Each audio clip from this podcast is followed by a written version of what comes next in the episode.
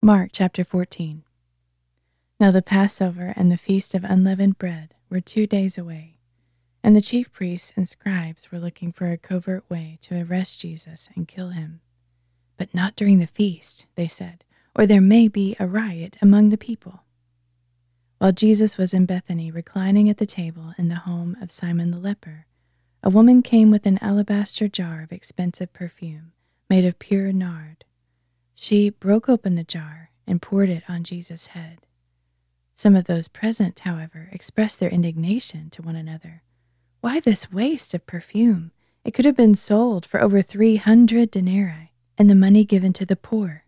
And they scolded her. But Jesus said, Leave her alone. Why are you bothering her? She has done a beautiful deed to me. The poor you will always have with you, and you can help them whenever you want but you will not always have me. She has done what she could to anoint my body in advance of my burial.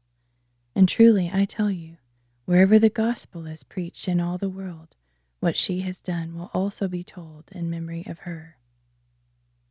Then Judas Iscariot, one of the twelve, went to the chief priests to betray Jesus to them. They were delighted to hear this, and they promised to give him money. So Judas began to look for an opportunity to betray Jesus. On the first day of the Feast of Unleavened Bread, when the Passover lamb was to be sacrificed, Jesus' disciples asked him, Where do you want us to prepare for you to eat the Passover? So he sent two of his disciples and told them, Go into the city, and a man carrying a jug of water will meet you. Follow him, and whichever house he enters, say to the owner, The teacher asks, Where is my guest room, where I may eat the Passover with my disciples? and he will show you a large upper room, furnished and ready. Make preparations for us there. So the disciples left and went into the city, where they found everything as Jesus had described, and they prepared the Passover. When evening came, Jesus arrived with the twelve, and while they were reclining and eating, Jesus said, Truly, I tell you, one of you who is eating with me will betray me. They began to be grieved and to ask him one after another, Surely not I. He answered, It is one of the twelve, the one who is dipping his hand into the bowl with me. The Son of Man will go just as it is written about him, but woe to that man by whom he is betrayed. It would be better for him if he had not been born. While they were eating, Jesus took bread, spoke a blessing, and broke it, and gave it to the disciples, saying, Take it, this is my body.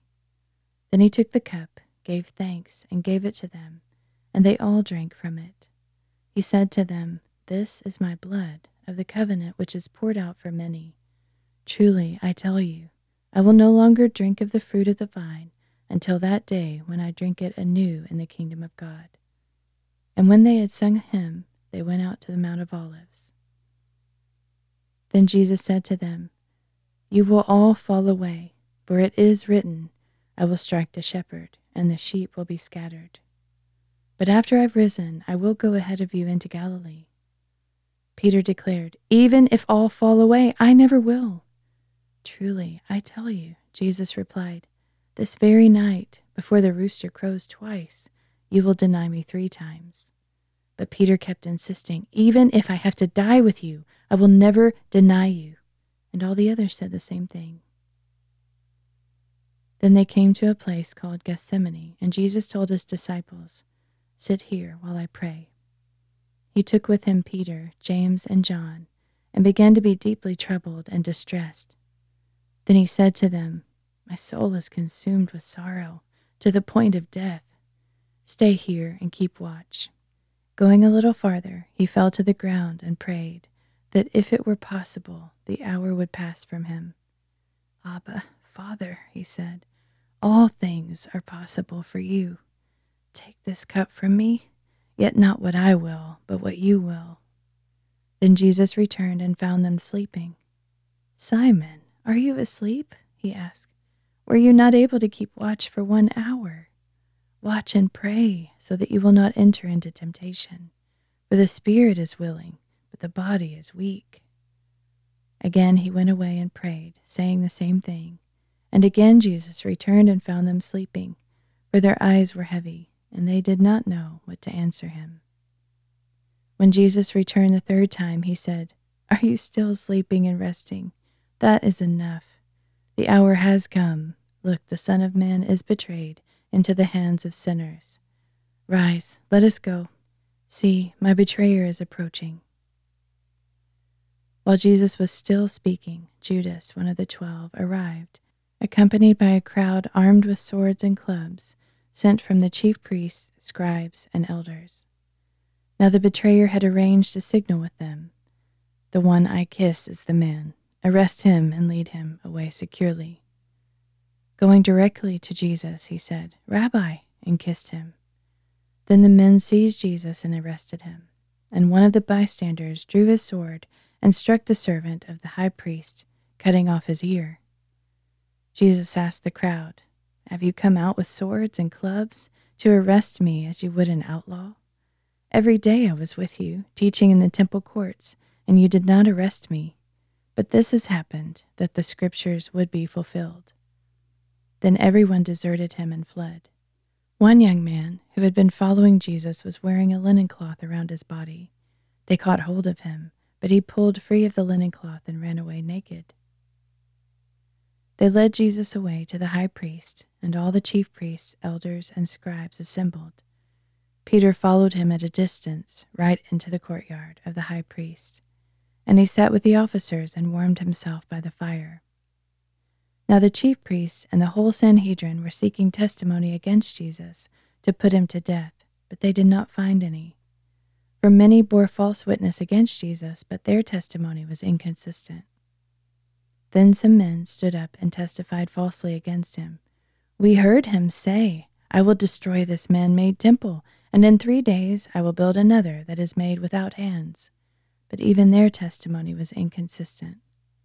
So the high priest stood up before them and questioned Jesus Have you no answer?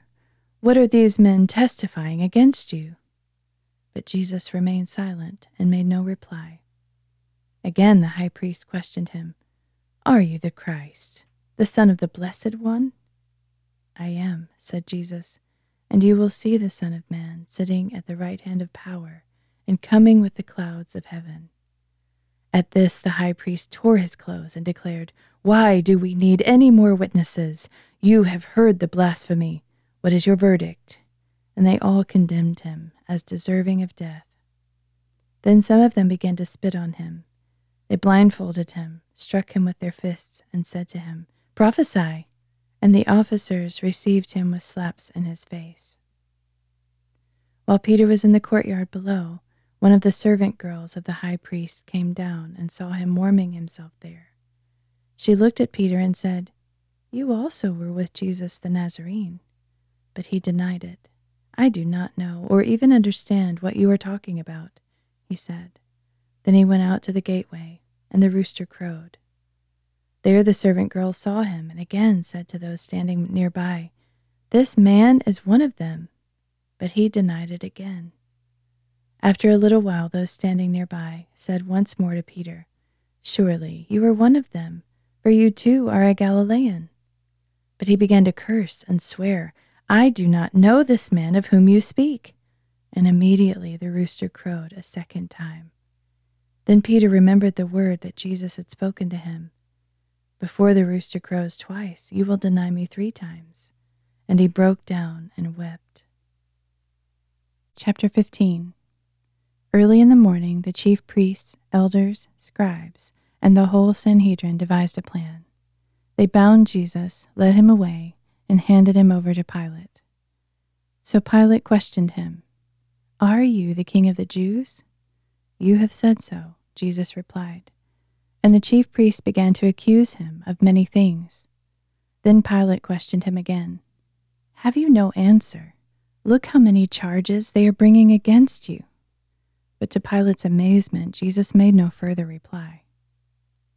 Now it was Pilate's custom at the feast to release to the people a prisoner of their choosing, and a man named Barabbas was imprisoned with the rebels who had committed murder during the insurrection. So the crowd went up and began asking Pilate to keep his custom. Do you want me to release to you the king of the Jews?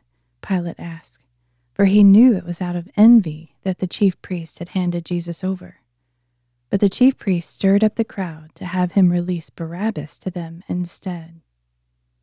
So Pilate asked them again, What then do you want me to do with the one you call the King of the Jews? And they shouted back, Crucify him! Why? asked Pilate. What evil has he done? But they shouted all the louder, Crucify him! And wishing to satisfy the crowd, Pilate released Barabbas to them. But he had Jesus flogged and handed him over to be crucified. Then the soldiers led Jesus away to the palace, that is, the praetorium, and called the whole company together. They dressed him in a purple robe, twisted together a crown of thorns, and set it on his head. And they began to salute him, Hail, King of the Jews! They kept striking his head with a staff and spitting on him, and they knelt down and bowed before him. After they had mocked him, they removed the purple robe and put his own clothes back on him. Then they led him out to crucify him.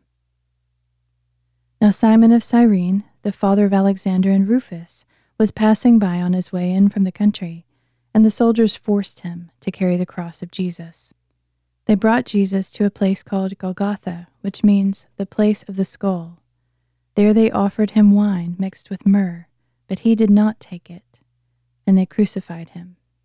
They also divided his garments by casting lots to decide what each of them would take. It was the third hour when they crucified him, and the charge inscribed against him read, The King of the Jews. Along with Jesus, they crucified two robbers one on his right and one on his left.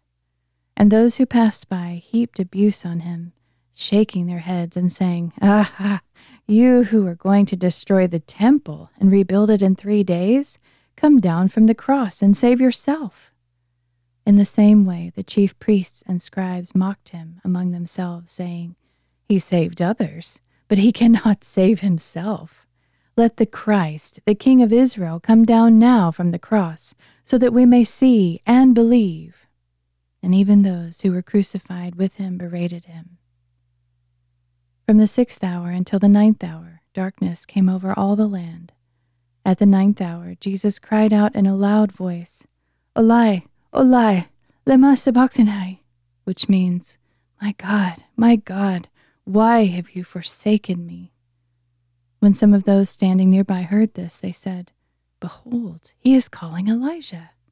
And someone ran and filled a sponge with sour wine.